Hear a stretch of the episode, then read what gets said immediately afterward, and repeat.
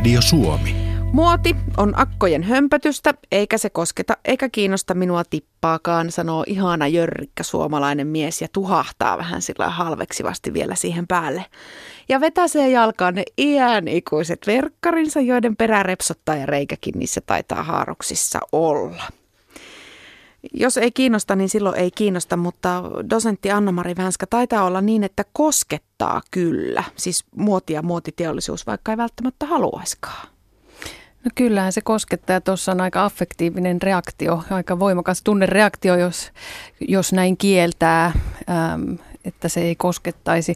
Ja se tietysti johtuu siitä mielikuvasta, joka ihmisillä yleensä muodista on, että se edustaa tällaista korkea, korkeaa muotia, sitä huippumuotia ja sitten ehkä tämä arkinen pukeutuminen ei jotenkin mielly sen osaksi vaikka toki näin tietysti sitten kuitenkin on, että ähm, muoti on ehkä sellainen, toisaalta se on sitä huippumuotia, mutta toisaalta se on sellainen myöskin pysyväisempi rakenne, jonka läpi ikään kuin vaate saattaa kulkea. Se saattaa joskus olla muotia ja sitten se kulkee sen tietyn äh, putken läpi ja tulee sieltä pullahtaa toisesta päästä ulos ja sitten se ei ole enää muotia, mutta se saattaa joskus ehkä tulla takaisinkin muodiksi tai siitä voi tulla klassikko tai jotakin sen tyyppistä.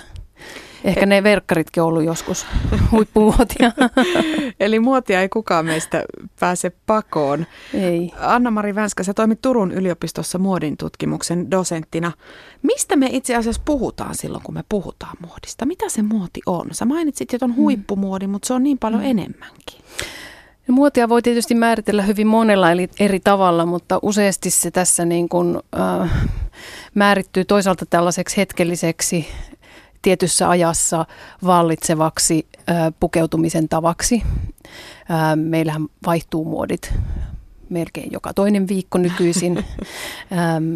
että se tarkoittaa tavallaan muutosta ja sellaista niin kuin uut, koko ajan jonkun uuden hahmottamista ja ha, niin kuin tavoittelemista. Se, semmoinen niin kuin ajatus muutoksesta on siinä muodissa aika keskeinen.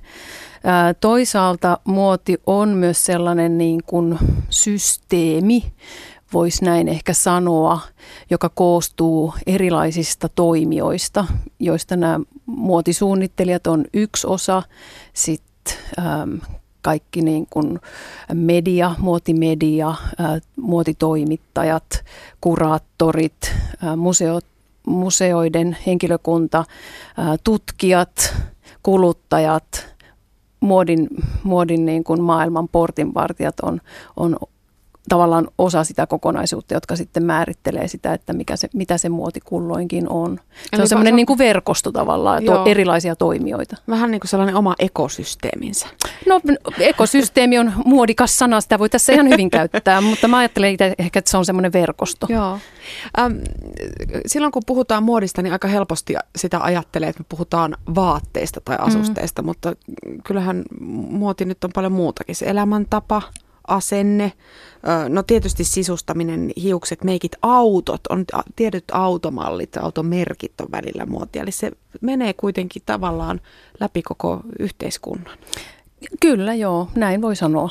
Siis sama, samanlaiset, siis tietyllä tavalla Siis vaatteisiin se hyvin pitkälti tietysti useasti liittyy ja liitetään, mutta ihan mikä tahansa meidän elämän osa-alue voi olla osa muotia. Mm. Joo.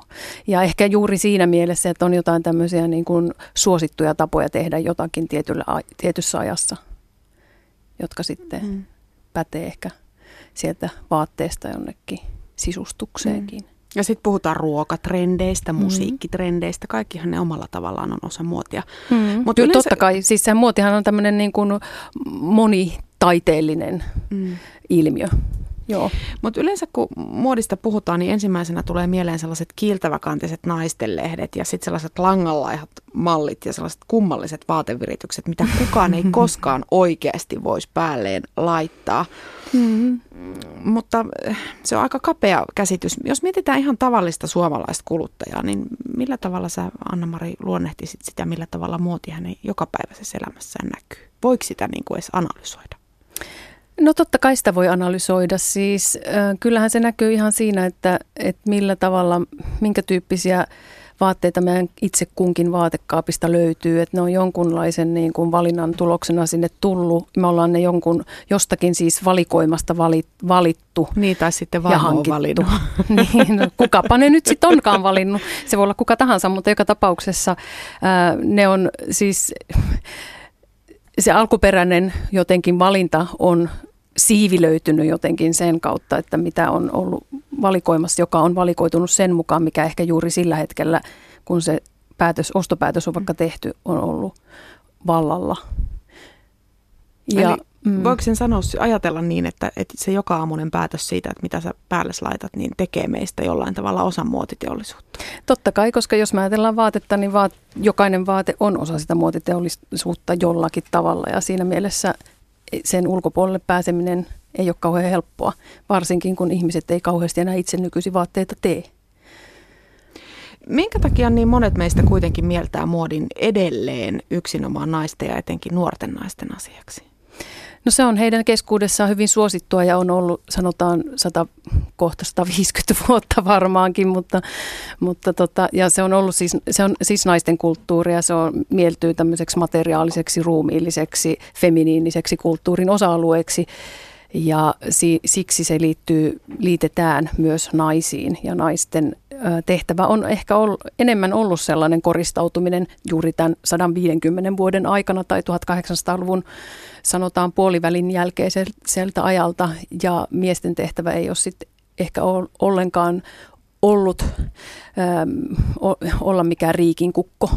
Että se ähm, miehen muodikkuus sisältää useasti hyvin tämmöisiä negatiivisiakin mieleyhtymiä, vaikka tosiasia on kuitenkin se, että muodinkin historia on hyvin miehinen. Lähetysikkunassa me väitetään, että muoti on ranskalaisten modistien suunnittelijoiden keksintö saada naiset ostamaan vaatteita joka vuosi, vaikkei tarvetta olisikaan. Mm-hmm. Nykyisin muoti on kaikessa, jotta ihmiset kuluttaisivat turhuuksia, jopa ruokaa. Ranskalaiset modistit, tuo valtava salaliittoverkosto. valta, mutta tässä on, on, siinä mielessä tuo on ihan totta, että kyllä siis äh, Ranska on tässä aika keskeinen, keskeinen maa, kun me muodi, muotia ja sen niin kuin syntymistä länsimaissa ajatellaan, että siellä nämä ensimmäiset huippumuotisuunnittelijat, tosin äh, tämä niin sanotusti ensimmäinen, ensimmäinen huippumuotisuunnittelija Charles Frederick Worth oli kylläkin englantilainen, mutta hän oli emigroitunut ähm, Ranskaan ja Pariisiin ja hän perusti siellä tämmöisen ensimmäisen äm, huippumuotiliikkeen, joka kantoi siis hänen oman nimeänsä ja suunnitteli sitten naisten tällaisia viktoriaanisia korsetti unelmamekkoja naisille ja hänen vaimonsa ikään kuin sitten oli tämän brändin keulakuva. Ja, ja sitten Ranskan sosieteessa esitteli näitä vaatteita ja sai sillä tavalla sitten hän, hän ikään kuin sai tätä ostajakuntaa sieltä sitten näistä ranskalaisista parisittarista, parisittarista itselleen ja ja niin kuin, tavallaan niin kuin perusti sen, tai sanotaan, että hän oli yksi näistä keskeisistä hahmoista, jotka perusti sen ähm, sesonkiajattelun ja että ne niin kuin tietyn väliajoin ne vaihtui ne vaatteet ja, ja näin poispäin. Että Ranska on tässä ihan, ihan osuva osuva kyllä siinä, siinä mielessä. Tuossa puhuttiin niistä nuorista naisista, kuinka monti mielletään edelleenkin heidän jutukseen, mutta että äh, vähän sellaista muutosta on ehkä tapahtunut. Onko tässäkin kyse sukupolvien välisestä kuulusta, koska mm-hmm. kyllähän nuoret miehet on nykyään hyvin tietoisia siitä, että mitä he itse päälle pukevat ja miltä he näyttävät ja Joo. millä tavalla heidät nähdään. Kyllä, joo, siis tämä niin kuin sanotaan, useasti kuulee tämän ajatuksen siitä, että, että miehet nyt yhtäkkiä, yhtäkkiä on kiinnostuneet muodista, mutta samalla tavalla puhuttiin myös 80-luvulla, että kun kulutuskulttuurin nousukausta elettiin, niin silloin oli yhtäkkiä tämmöinen uusi mies, joka nyt on kiinnostunut just äm, itsensä hoitamisesta ja muotivaatteista ja aika paljon alkoi ilmestyä tällaisia äm, miehille suunnattuja elämäntapalehtiä ja muotilehtiä. Ja sitä ennen puhuttiin 50-luvulla tämän Hugh Hefnerin Playboyn äm, ympärillä siitä, että no nyt on tässä tällainen sodan, toisen maailmansodan jälkeinen kuluttava uusi mies. Että se uusi mies aina ilmaantuu eri vuosikymmenillä ja, ja 1800-luvulla hän oli tietenkin dandy, äh, 1810-40-luvulla suunnilleen ja vähän myöhemminkin sitten tietysti vuosituhannen loppupuolella, että tämmöinen keikarimainen mies, joka oli erityisen kiinnostunut, kiinnostunut muodista ja itsensä hoitamisesta ja Dandistä hän onkin sanottu, että hän on mies, joka, jonka ainoa tehtävä tässä maailmassa on pukeutuminen. Että kyllä niitä kuluttavi, muodista kiinnostuneita miehiä on ollut aina.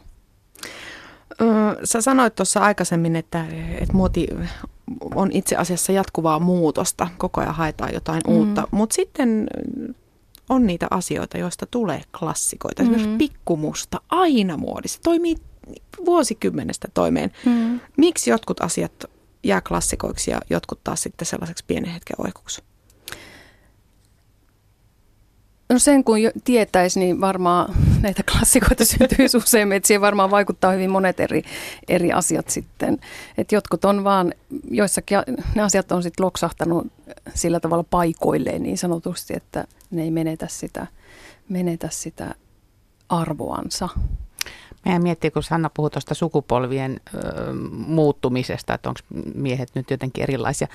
Kuinka paljon tässä on tekemistä sen kanssa, että, että meillä on aina ennen opetettu, että säästäväisyys on se hyve ja ajateltu mm. sitä, että muoti on jotain niin kuin törsäämistä, jotain ylellisyyttä, johon ei olisi varaa?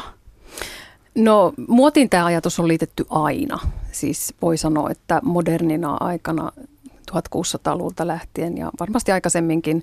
Niin semmoinen, ja no siis se on varmaankin tulee tästä meidän aika tiukasta äh, uskonnollisesta taustasta, joka ei ole ehkä sitten sit kuitenkaan tämä protestanttinen etiikka ei välttämättä sitten niin kuin hyväksynyt tämmöistä niin kuin törsäämistä. Et se näkyy siellä tietenkin taustalla ja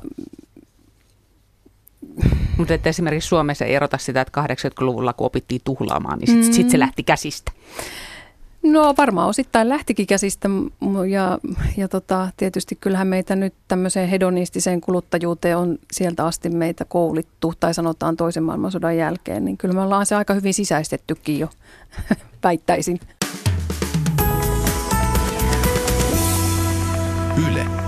Radio Suomi. Jos me suomalaiset jossain ollaan hyviä, niin me ollaan hirveän hyviä ruotsalaisten kadehtimisessa. Ja jotenkin tuntuu siltä, että tässä tämän muotiasiankin ne ruotsalaiset meitä paremmin hallitsevat.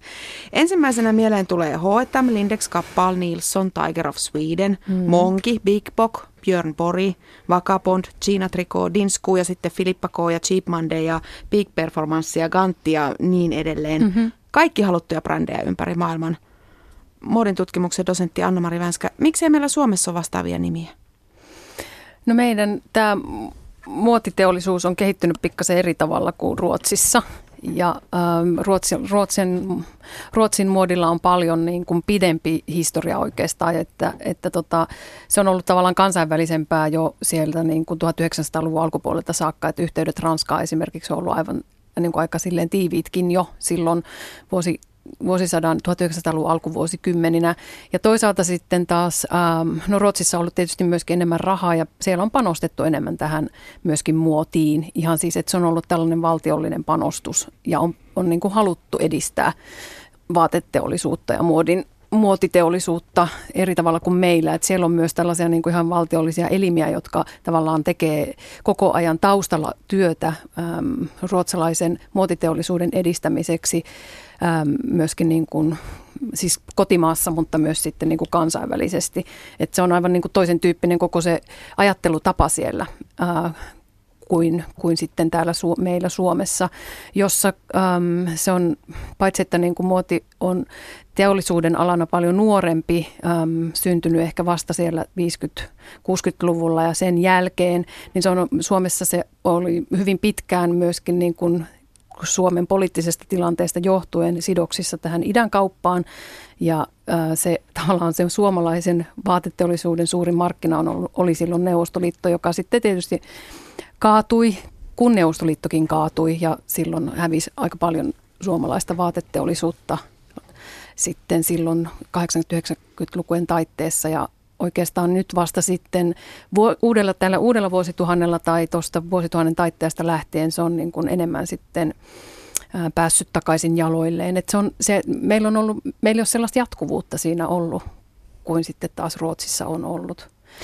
Voiko olla kyse myöskin vähän asenteesta, että meillä niin kuin muotiin suhtaudutaan edelleenkin jotenkin niin kuin sellaisena pienen piirin näpertelynä, mm. eikä nähdä sen vaikuttavuutta ja merkitystä?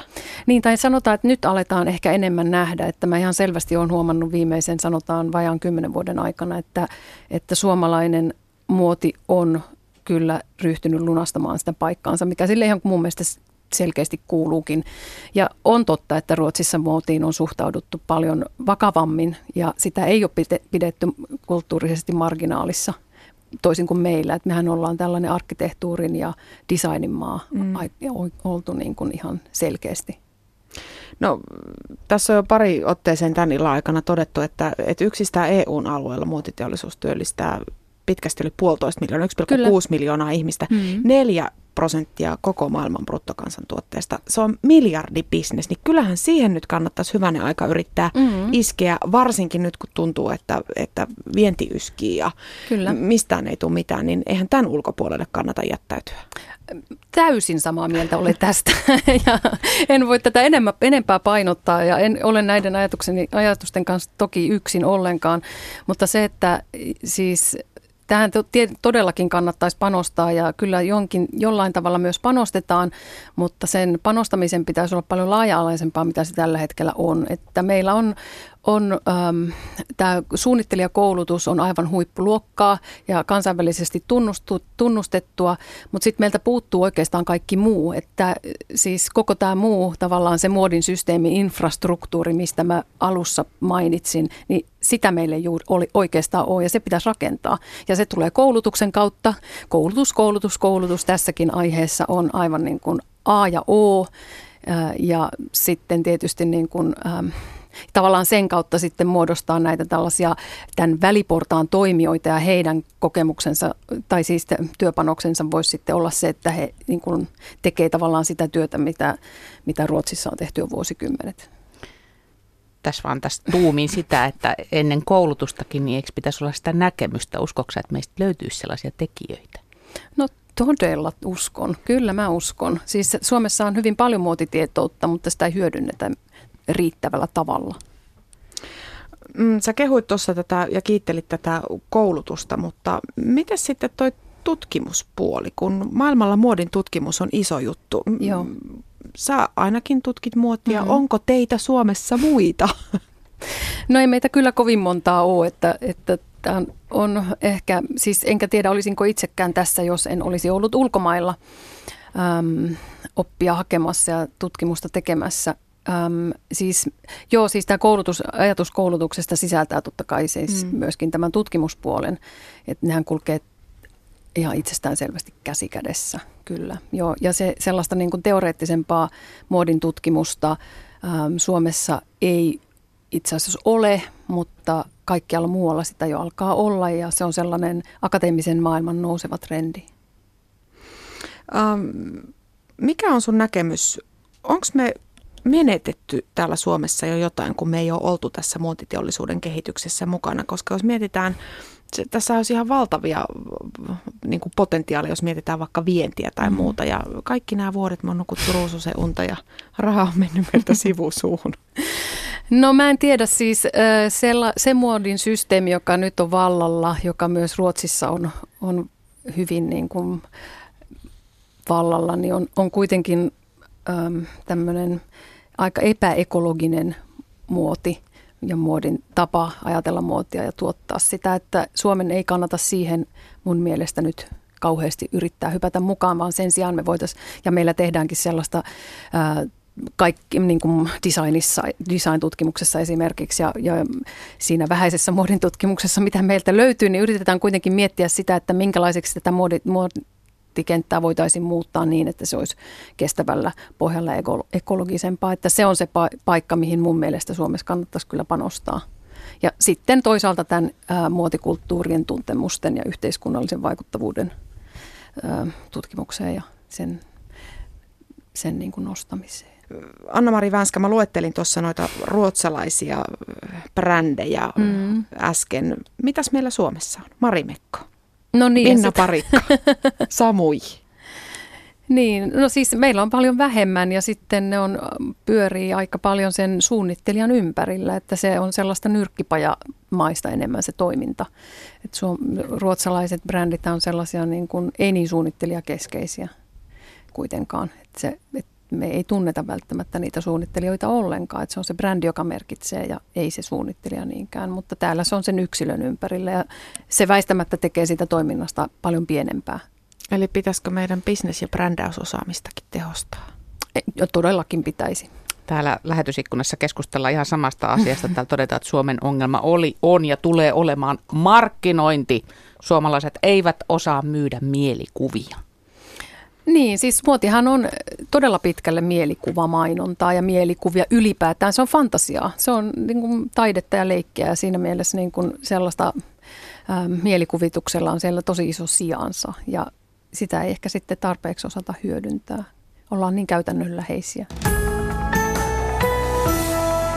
Yle, Radio Suomi. Kun puhutaan suomalaisesta muodista, niin suuri yleisö huutaa heti, että Marimekko. Siinäkö se on dosentti Anna-Mari Vänskä suomalaisen muodin jättiläinen? Vai voidaanko siis puhua enää mistään jättiläisestä? No kyllä Marimekolla tietysti on tällainen niin kuin, äh, ihan hyvä paikka suomalaisen muodin historiassa, aika näkyvä paikka ja ei, ei ilman syytä tietenkään. Mutta on meillä nyt muitakin kuin, kuin Marimekko. No mistään ei tule muotia ilman, että ihmiset kiinnostuvat ja puhuvat ja se, että mm. tekijät ja tuotteet nousevat jotain kautta esiin. Mitkä on ollut suomalaisessa muodissa viime vuosina sellaiset suurimmat menestystarinat, jotka sä nostasit esiin, jos sulta kysyttäisiin? Ja nyt kysytään. nyt kysytään. No kyllä mä tietysti Minna Parikan nostaisin ihan ensimmäisenä, että hän on tehnyt, hän on, hänen uransa on kyllä ollut aika mukavaa seurattavaa, että kun ajattelee sitä, että minkä, miten niin kuin tämmöisiä mielikuvituksellisia kenkiä hän suunnittelee ja ne on sitten lyönyt läpi Suomessa tämän tässä karussa, karussa kulttuurissamme ja kohta kaikilla on Minna Parikat jalassa, niin, niin, tota, niin kyllä se, se on yksi sellainen aika, aika tota, sanoisin hieno tarina. Tässä on nämä mun Minna Parikat. Latelammas aamutossut. aamutossut. No mitkä on sitten... No on tullut... vähän samaa maailmaa, hei. Kuitenkin. Totta, nämä voisi olla muuten. Mä rupean vaan sanoa, että nämä on Minna Parikat. Mitkä on sitten tulevaisuudessa sellaiset asiat, joihin kannattaisi satsata? Tässä sanoit, että ei tehdä niin kuin ruotsalaiset, sieltä tulee valtavasti mm. materiaa, mm. niin kuin sitä massaa ihan hirveästi. Mm. Ekologisuus, kierrätys, tuunaaminen, sieltäkö se löytyisi sitten se meidän mm. potentiaalinen panostuskohde?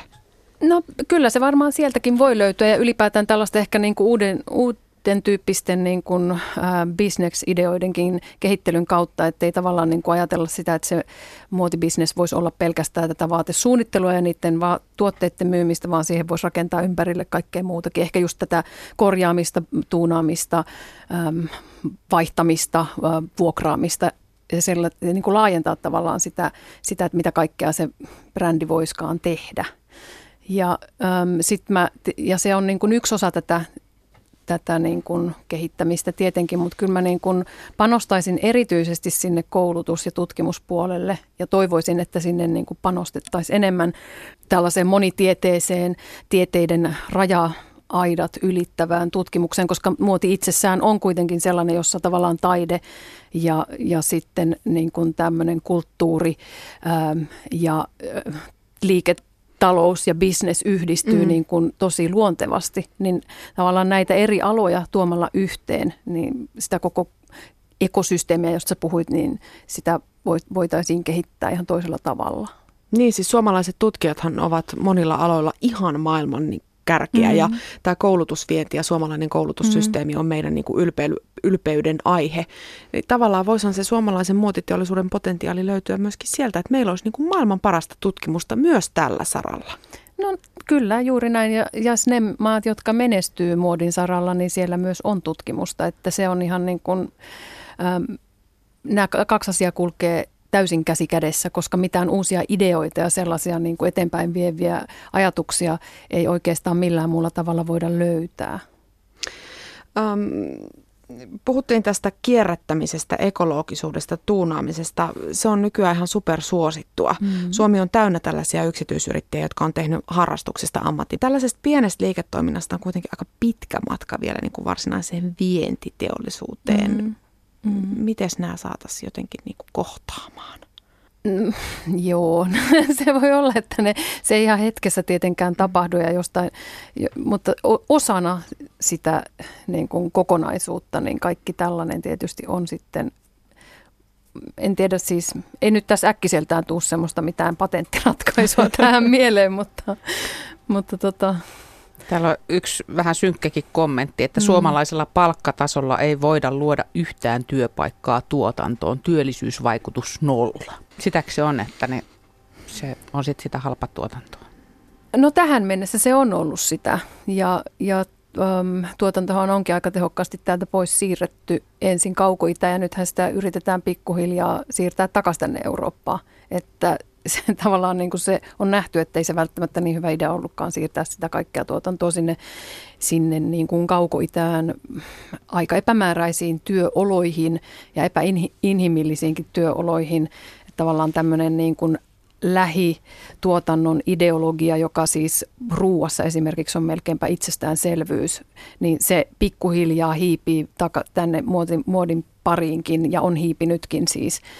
Ja se tuo tavallaan sitten sitä tuotantoa ehkä takaisin Eurooppaan. Ainakin, mä en tiedä tuoko se sitä Suomeen välttämättä sellaisena kuin se oli aikaisemmin täällä, mutta, mutta ehkä kuitenkin lähialueille. Ja ehkä sitten näiden uusien in, niin kuin teknologisten innovaatioiden kautta äm, kaiken maailman 3D-printtaukset sun muut tällaiset niin kuin, saattaa mahdollistaa sen, että meidän, me voidaan luopua kokonaan tällaisesta niin kuin massatuotannosta, jota meillä, johon se muotiteollisuus itse asiassa kokonaan nykyisin tällä hetkellä perustuu. Mm. Ja äm, se voidaankin tehdä niin, että et ei, ei ole jotain niin kuin järjetöntä massaa vaatteita, jota jossakin tuotetaan ja sitten ne levitetään tänne äm, markkinoille ja suurin osa niistäkin sitten kaato, joutuu loppujen lopuksi kaatopaikalle tai minne lienee avaruuden kiertoradalle, kun, kun täältä kapasiteetti loppuu. Että tavallaan niin kuin se teknologinen kehitys voisikin olla sen suuntaista, että, että me voidaan niin kuin tehdä niistä vaatteista vielä yksilöllisempiä, mitä ne nyt on, tai siis nythän ne ei ole sitä, kun niitä tuotetaan paljon vähemmän. Että se tavallaan niin kuin, meidän täytyy vaan pyrkii ajattelemaan eri tavalla. Ja meidän täytyy ruveta ajattelemaan sitä, että nämä meidän teknologiset ratkaisut, joita me ollaan tehty, kun me ollaan tehty, muodostettu tämä massatuotanto, että minkälaisiin käsityksiin vaikka materiaalista tai ihmistyövoimasta se perustuu, mitkä siellä taustalla vaikuttaa. Et niin kun sitä meidän pitäisi ruveta enemmän ajattelemaan ja sitä kautta muuttaa sitten näitä meidän toiminnan tapoja. Ja pakkohan tässä uskoa, että, että tulee jotain uutta, joka luo sitten niitä työpaikkoja, koska kyllähän me, jos noin ajatellaan, niin voidaan mm. löydä hanskat tiskiä ja todeta, että ei tullut mitään. Niin, siis en mä tiedä, siis eihän se välttämättä ole just se, että joku jonkun koneen ääressä istuu, istuu sit ompelemassa niitä, kun sen voi ehkä joku kone tehdäkin.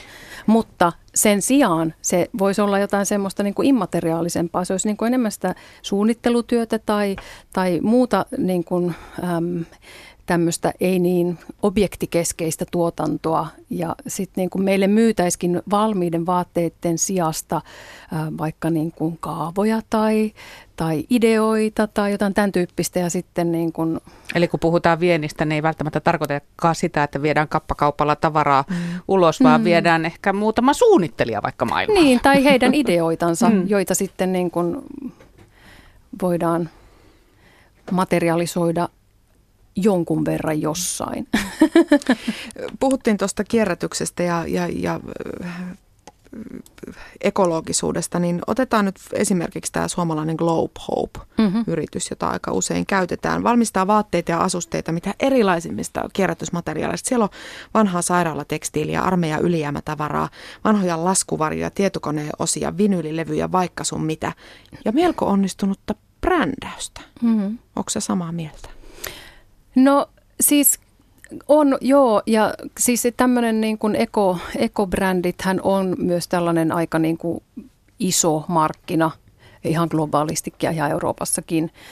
Se ainoa ongelma siinä mun mielestäni on se, että siellä on niin kuin näitä, käytetään ehkä kierrätysmateriaaleja ja, ja niin kuin ylijäämäkankaita ja sitä tekstilijätettä, mitä me yleensä ei missään nähdä, että se vaan jonnekin ihmeellisesti katoaa ja me saamme vaan sen, sen vaatteen, niin se on, sen on niin kuin hyviä elementtejä. Mutta useasti näissä niin kuin, brändeissä on ongelma se, että, että siitä huolimatta se tavallaan se tuotannon tapa, se on, sitä, se on se sama massatuotannon tapa kuitenkin. Että okei, käytetään, niin kierrätetään materiaalia, mutta se ajattelutapa sieltä taustalla mm. ei kuitenkaan muutu.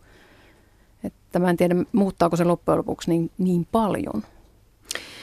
Muodin tutkimuksen dosentti Anna-Mari Vänskä tähän loppuun yksi henkilökohtainen kysymys, jos mm. sallit. Millä perusteella sinä olet tänään valinnut nämä vaatteet, jotka sinulla päälläsi on? Ennen studion tuloa niin olin juhlissa ja ajattelin, että arkisiin juhliin voi laittaa tämmöiset vaatteet kuin mulla nyt on päällä. Ja ne oli sellaiset vaatteet, että me Paulan kanssa todettiin, että meille kanssa.